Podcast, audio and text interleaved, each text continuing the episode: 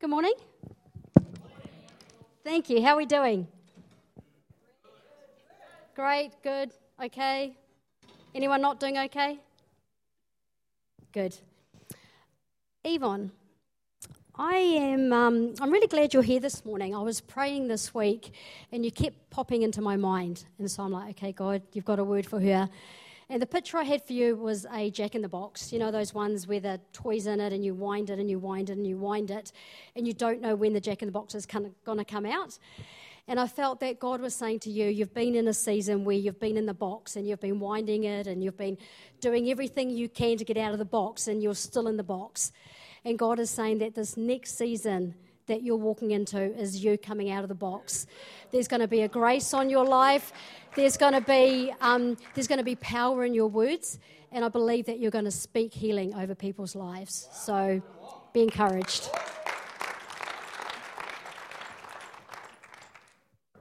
Ah, it's always a good way to start, right? Okay. You'll have to excuse me if I'm a little bit slow with my notes this morning. I went to see the optometrist last week, um, and I'm sure he was all of about 12, the guy that checked my eyes. I was like, Did your mum pack your lunch? But anyway, he checked my eyes and he said that I've got healthy eyes and they're great and they're amazing, but I'm getting old. so I've got new glasses coming. And to be honest, I'm too proud to wear my old ones. I put them on the other day, and Gracie was like, Mum, you look like that secretary of Monsters Inc. You know the. Mike Wazowski. and so I am glassesless today. Is that a word? So, um, yeah, please be with me. I love gifts. Like, I just, I love giving them, I love receiving them, I love watching people open gifts. And so this morning, when I was preparing, I really felt that I needed a gift to give somebody. And I know that you're not meant to play favorites, but Gracie is my favorite daughter. And so I want to give her this gift. I, yep, I want you to open it. I've put a lot of thought into this gift, like I've been mulling over it and praying about it, and I, and I really feel that it's for you. So I want you to open it.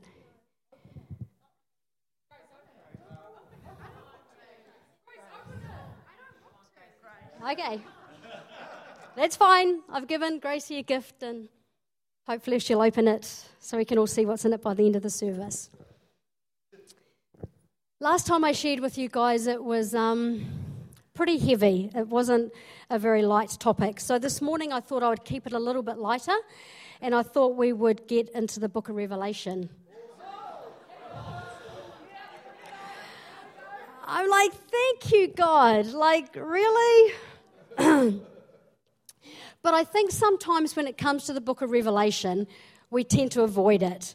You know, we think that it's all doom and gloom and that there's some pretty heavy stuff in there. And, and that is true. A couple of the verses I looked up, it says, Woe Woe, O great city of Babylon, city of power, in one hour your doom has come. It's like, wow. Yeah, that's really light. But thankfully, we're not looking at that one this morning. But you know, there's other verses about the first beast comes out of the sea and it's got ten horns and seven heads. And then the second beast comes and it comes with horns like a lamb, but the voice of a dragon. It's like, wow, okay, God the more I looked into the book of Revelation, the more I realized that actually it's a book of hope. John proclaims that our victorious Lord is going to return and vindicate the righteous and judge the wicked, which, as believers, this should give us hope. In saying that, the book of Revelation is also a warning. Things were not as they should have been in the churches, and so Christ called the members to commit themselves to live in righteousness. In the seven letters to the church, churches of Asia Minor at the start of the book of Revelation, he both commends them for their strengths and warns them about their flaws. Each letter was directed to a church then in existence, but it also speaks to the conditions in the church throughout history. and actually it speaks to us in our own personal walk with God today.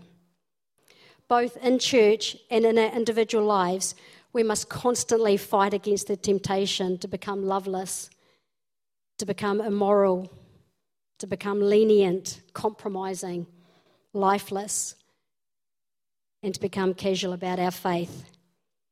The letters in this book makes it really clear how God feels about these qualities. And as a church here at North End, this is still relevant to us today. We are on a journey to greater things, and for that to happen, we all need to be on the same page. We all need to have the same rhythm so that we're all beating to the same drum. As we're talking about this year, our rhythm defines us, and we want to be a church who's sold out for Jesus without compromise. We all believe in Christ, and that's going to look different for each one of us. But I believe that God is asking us to come into an alignment with what we stand for as a church and what we don't stand for. We're to be united with our beliefs so the enemy cannot cause division. The passage I want to look at this morning is not one about beasts and woe is me's. Yeah, I'm kind of thankful for that too next time, Ash. But it is still very, very powerful. This morning, I want us to look at Revelation 2, where John is speaking to the church at Ephesus. Gracie, have you got that gift, baby? Have you opened it yet? No? Okay. Now, we know that from the book of Acts, um, specifically Acts 19, that Paul started the church in Ephesus and he was there for about two years. We also know that Paul wrote to the Ephesians while he was in prison in Rome, and so we know that to be the book of Ephesians.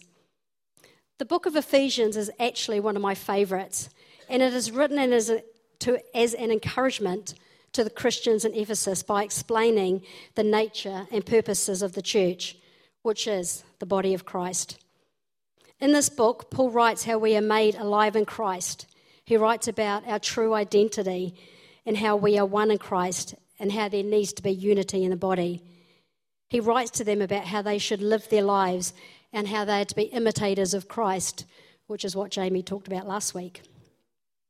It talks of how husbands and wives should treat each other and how children should treat their parents. And it finishes with those awesome verses we know so well about putting the armour of God on. Paul wrote a lot of words on how to live well. And he spelt it out pretty clearly for the church of Ephesus so they knew how they should live. But then John writes to them again in Revelation 2, verses 1 to 7. So if you've got your Bibles, you can swipe, move there. It's right at the back, you can't miss it. Revelation 2, 1 to 7. To the angel of the church in Ephesus, write These are the words of him who holds the seven stars in his right hand and walks among the seven golden lampstands.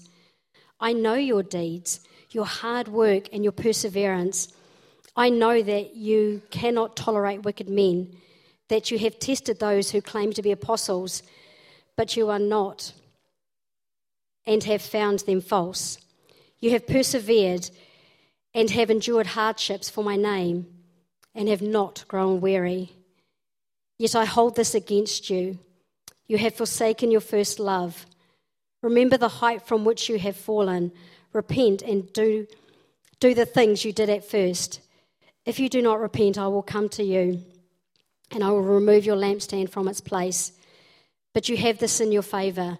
You hate the practices of the Nicolaitans, which I also hate.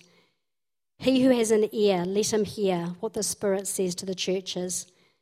To him who overcomes, I will give the right to eat from the tree of life, which is in the paradise of God.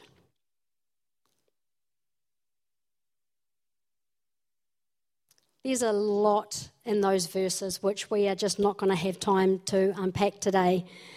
But what I love about this is he starts off with commending them all for the good things that they're doing. You know, they have taken note of what Paul said back in Ephesians and they have been living by it. He has seen how they worked hard and that they've persevered through hard times. He acknowledges how they have not tolerated wicked men and how they haven't grown weary.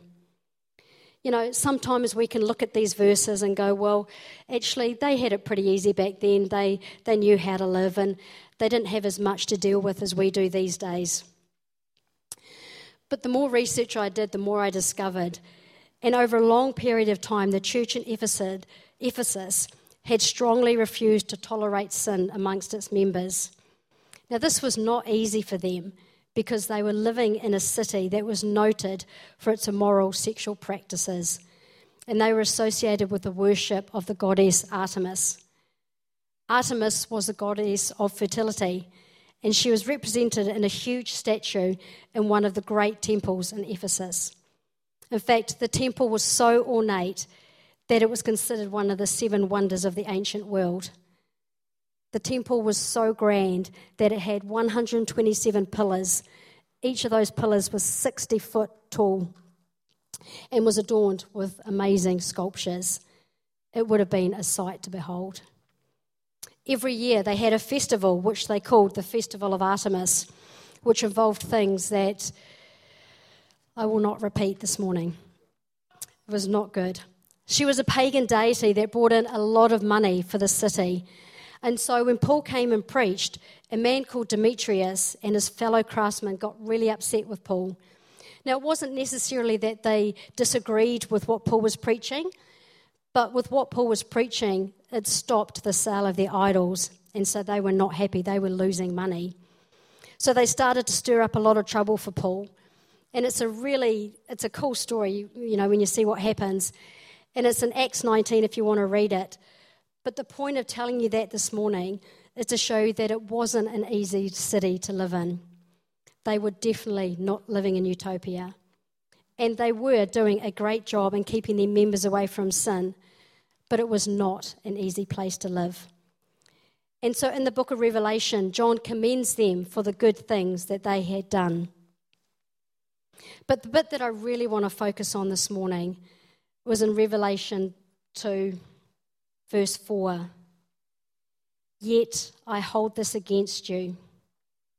You have forsaken your first love.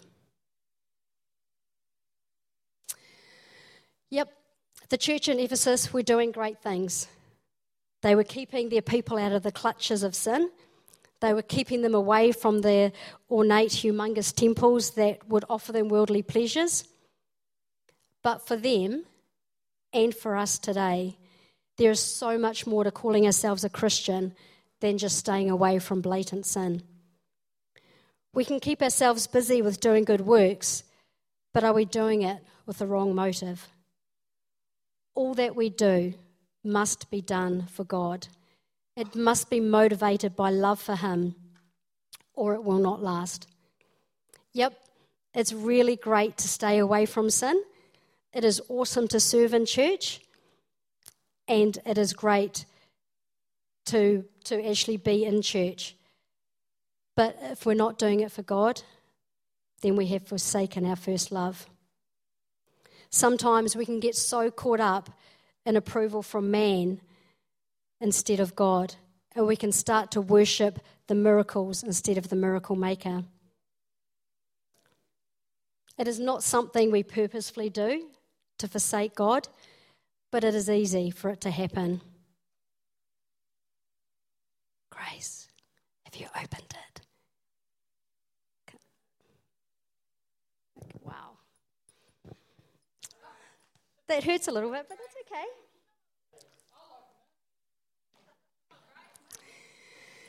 You know, when I when I first met Phil, I won't go into too, too many details, but when I first met Phil, I had very little knowledge of him. But I had a whole lot of enthusiasm. I wanted to do everything I could to get to know him, to learn all about him, to spend all the time I could with him, to discover everything I could about him. But then the longer I knew him, things changed a little bit.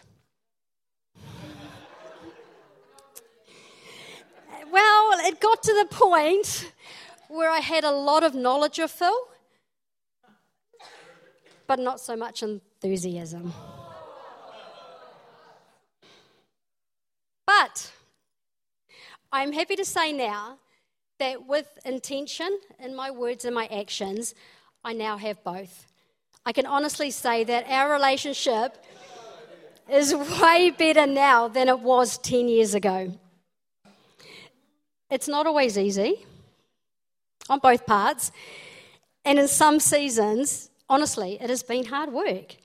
It takes commitment and it takes dedication, along with both knowledge and enthusiasm. But you know, this can happen in our relationship with God as well. You know, when we are new Christians, we don't have lots of knowledge, but we have truckloads of enthusiasm. And we want to serve where we can. We're really eager to get to know Him, and we immerse ourselves in church and serving. And so, my question this morning, one of my questions, is Do you love God with the same fervour as when you're a new Christian? Sometimes, the longer that we have become a Christian, even though our knowledge grows, which is great and it should always grow, but we lose our enthusiasm. It can just waver or it can just peter out completely. And all we're left with is knowledge. We can become tired, weary, and worn out. But can I just say that if you are feeling any of those things, that it is most likely from outside influences when we come back to our first love, he promises he will give us rest.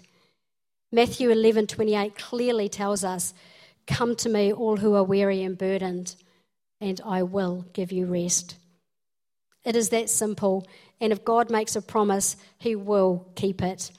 If we come to him, he will give us rest. And so when we come to him, what are we bringing him? You know, if God is our first love, then surely what we bring Him should be our best. I was reading Malachi the other day about how the people were bringing blemished sacrifices to God, and I was so personally convicted. Is what I'm bringing to God blemished? Is it my best? Or is it the dregs left over after a long week? Have I compromised my best for comfort? or am I just ticking boxes?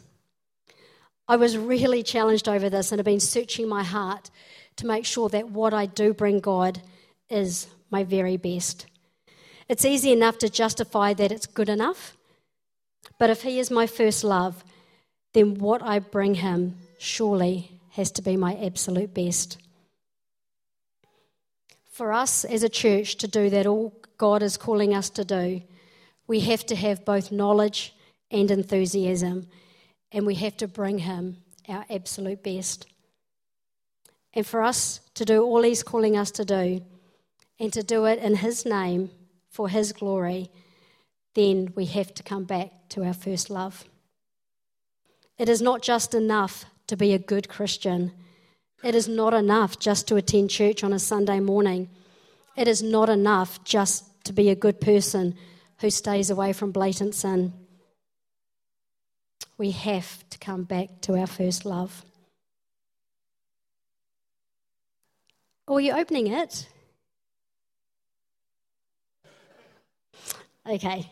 So, if we are to come back to our first love, how do we do that? How do we come back to our first love? How do we grow in spiritual maturity to grow in both knowledge and enthusiasm? and to place Christ at the head of our lives in a very real way, not just professing it with our mouths, but actually living it. This morning, like I said, I want to keep it quite simple, and I just want to give you three things that have helped me come back to my first love. Because if I was going to be really honest, there have been seasons in my life where He hasn't been. It's not that I was a bad person or that I was blatantly sinning but I had lost sight of why I was doing what I was doing and who I was doing it for. I was so caught up in doing that I had lost my reason why. And if I was to be really honest, I had completely lost my enthusiasm. I was ticking all the boxes, but that is not what God is asking us to do. Coming back to our first love, for me, is all about connection. So, the first thing this morning that you need for connection and to get back to your first love is you need friends. Not just any friends, you need good friends. I remember when I was in um, primary school, I had a really tight knit group of friends, and we even came up with a name for ourselves. We were the Cool Cats. Yep. And anyone we didn't like, they were called the Hot Dogs. And we did everything together. We just, you know, I told them all my secrets. Like, I'm not sure what secrets I had at seven, but, you know, we would share everything together and we would eat jelly crystals together because that was a thing back then. And if I liked a boy, I'm not encouraging this, but they would encourage me. They would say, "Go talk to him. Go talk to him. You can do it. You can do it." And they would they would push me into it. And if I was still too shy, they would say, "Write him a note and leave it in his desk." So I would do that. Probably not the greatest plan, but these friends had my back. And now that I'm older, I still have friends like that. Thankfully, they're not pushing me to boys anymore, but they're pushing me towards God. They were like, Come on, you can do it. We believe in you. I know you've got this. And if I'm still struggling, they were like, Write a letter to God and leave it on his desk. Now, obviously, I don't do that literally, I keep them all in a journal now.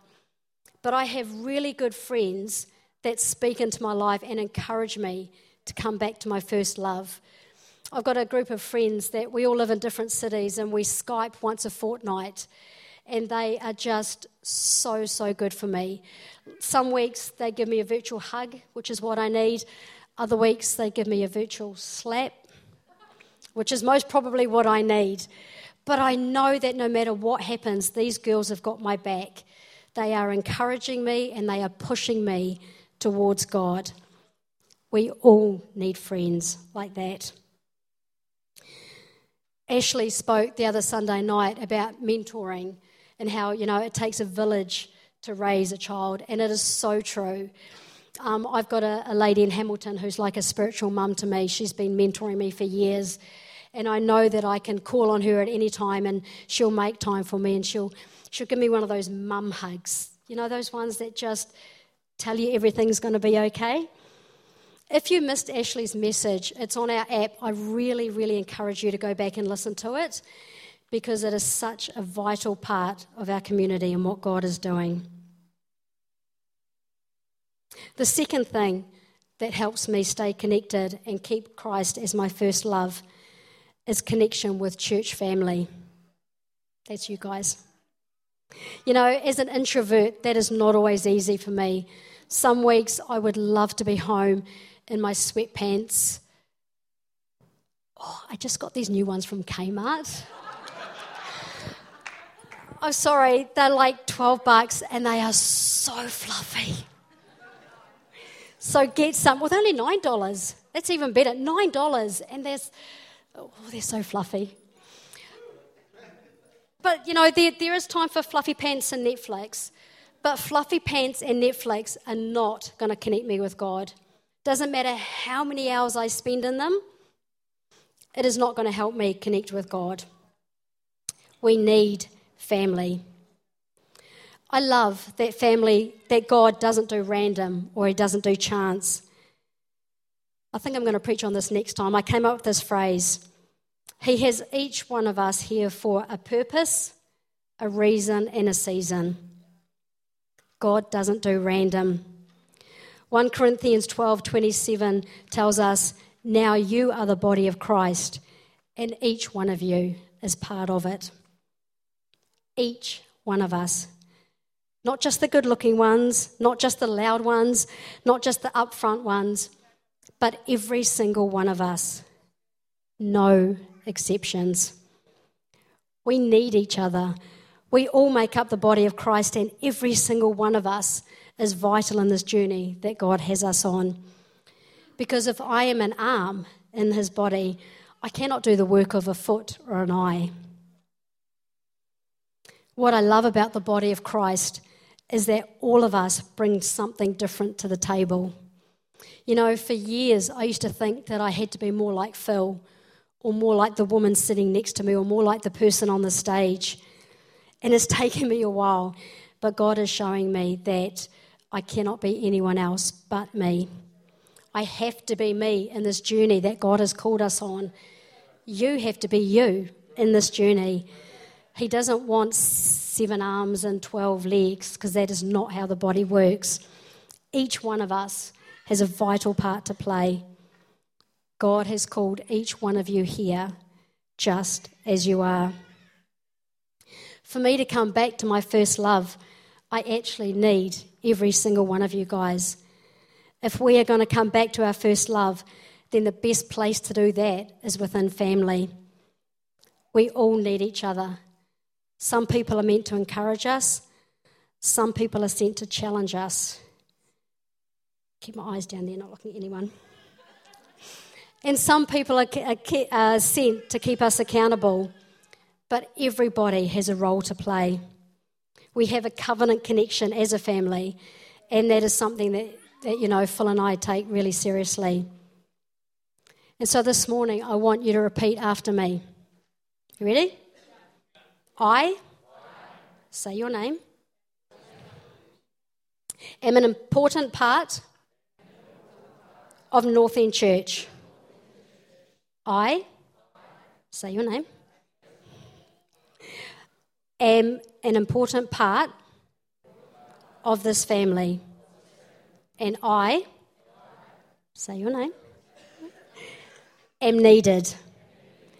God needs me to be me and to play my part in this body.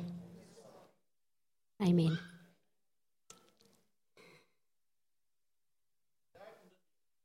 Yeah, Grace, have you opened it? It's okay. I'm, I'm, I'm trying not to take it personally because I know what's in there, and if she won't open it soon, I will. Yeah, maybe it's fluffy pants. It is up to you how much you let people into your life and into your journey. But can I encourage you to please, please, please, please, please get connected and not just on a Sunday. You know, join a book club, join a life group, find somewhere to serve, you know, have people over for a meal, invite someone out for coffee. There are a hundred different ways that you can get connected into our church family. So I encourage you this week, find at least one area where you can get connected. I believe that connection with others is key to coming back to our first love. An arm by itself, no matter, no matter how awesome that arm is, is no good without the rest of the body. The third way that we can connect and we can make God our first love is with God's Word. Now, I know that this might sound really simple and obvious, but sometimes it is the last thing that we do. I remember when my kids were little and I was having a few um, parenting challenges. And I remember going to a friend and I just remember bawling my eyes out, going, I've tried this and this and this and nothing's working and I'm a failure and I can't mum anymore. And she's like, Oh no, my kids were angels. It was more the, the parent, I think. but I remember just sobbing to her, just going, I just can't do this anymore. And she's like, Well, what did God say? And I was like, What? And she's like, What did God say? And I had to be really open and honest with her at that moment and say, You know what? I don't know because I haven't asked him. I haven't opened his word to find out what he would say to me. It was a big lesson learned. God has given us this most incredible book. It is filled with so much wisdom and revelation. I think that we could read it all day, every day until we die, and we would still not exhaust the goodness, the revelation, or the wisdom of God. There is a season in my life where I honestly didn't think I needed my Bible. I was going to church every week. I was listening to worship music. I was listening to podcasts. I was staying away from blatant sin. Like, I wasn't a bad person. And I kind of figured I was, I was good without it. But what I learned is that I don't want to be good, I want to be great. And the only way that I can do that is with God's word. I was just like the church of Ephesus. Yes, I was doing good stuff, but I had forgotten my first love. I was being deceived and I was being disobedient in thinking that I didn't need it.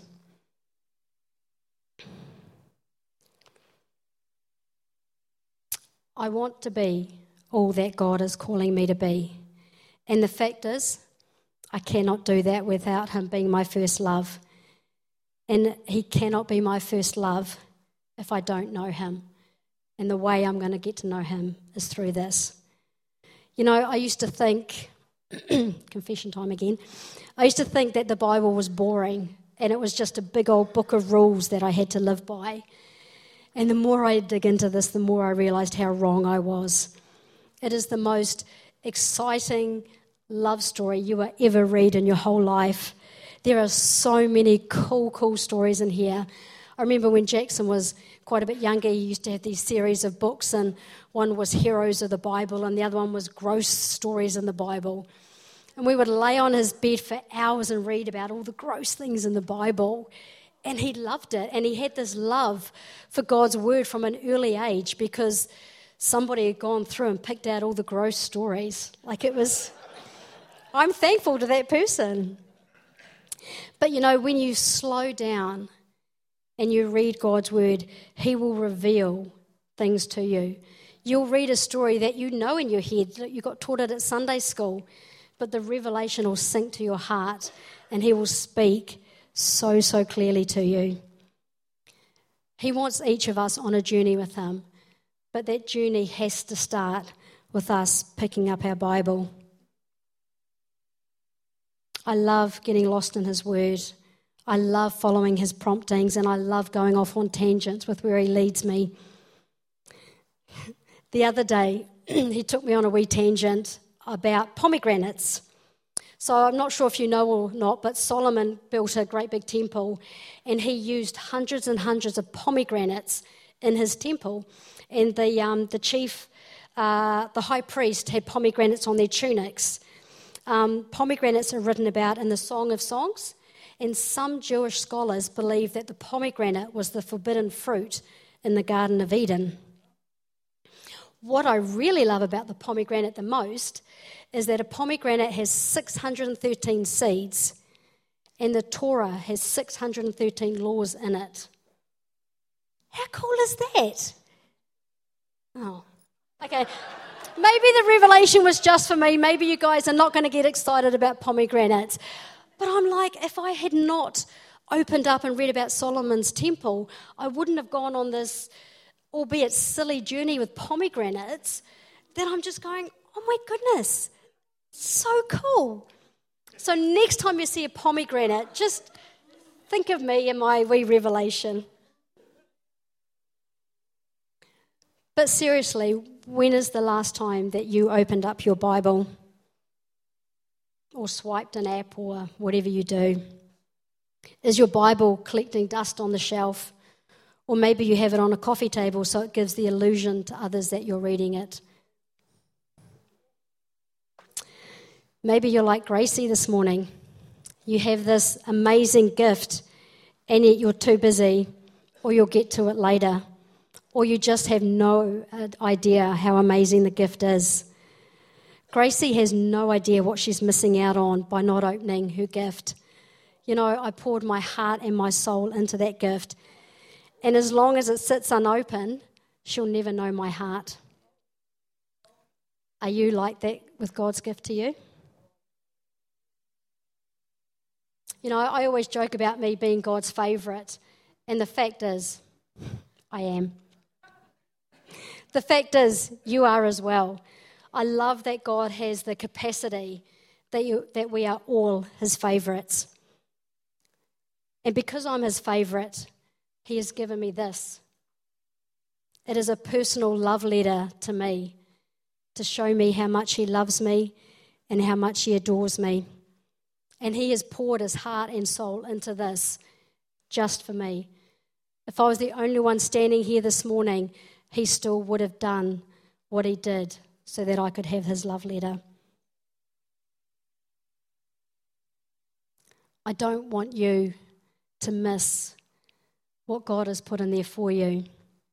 He's made it personal, He's made it relevant, and He's actually done it especially for you.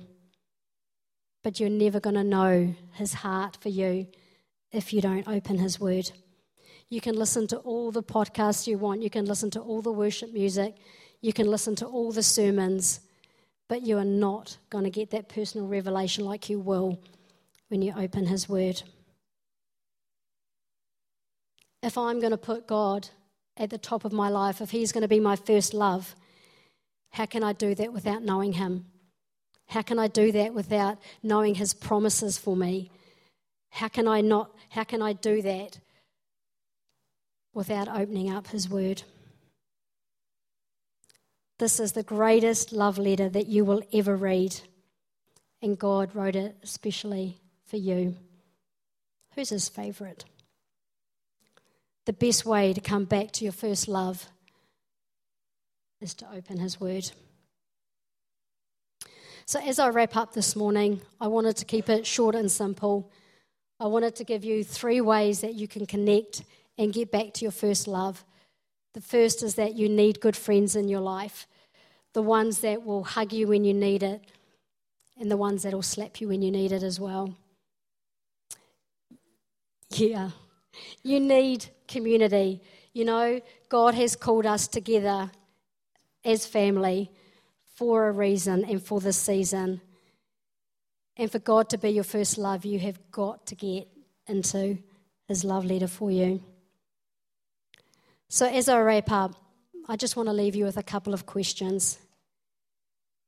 Have you forsaken your first love? Are you living a good life, but not a great one? Are you looking for approval from man instead of looking for it from God? Are you placing God at the top of everything, or are you working off your own agenda? Do you have really good friends that will speak openly and honestly into your life? Are you connected with church family? And most importantly, are you reading your Bible? I do not want us to be like the church in Ephesus who were doing great works and amazing things, but they had forsaken their first love.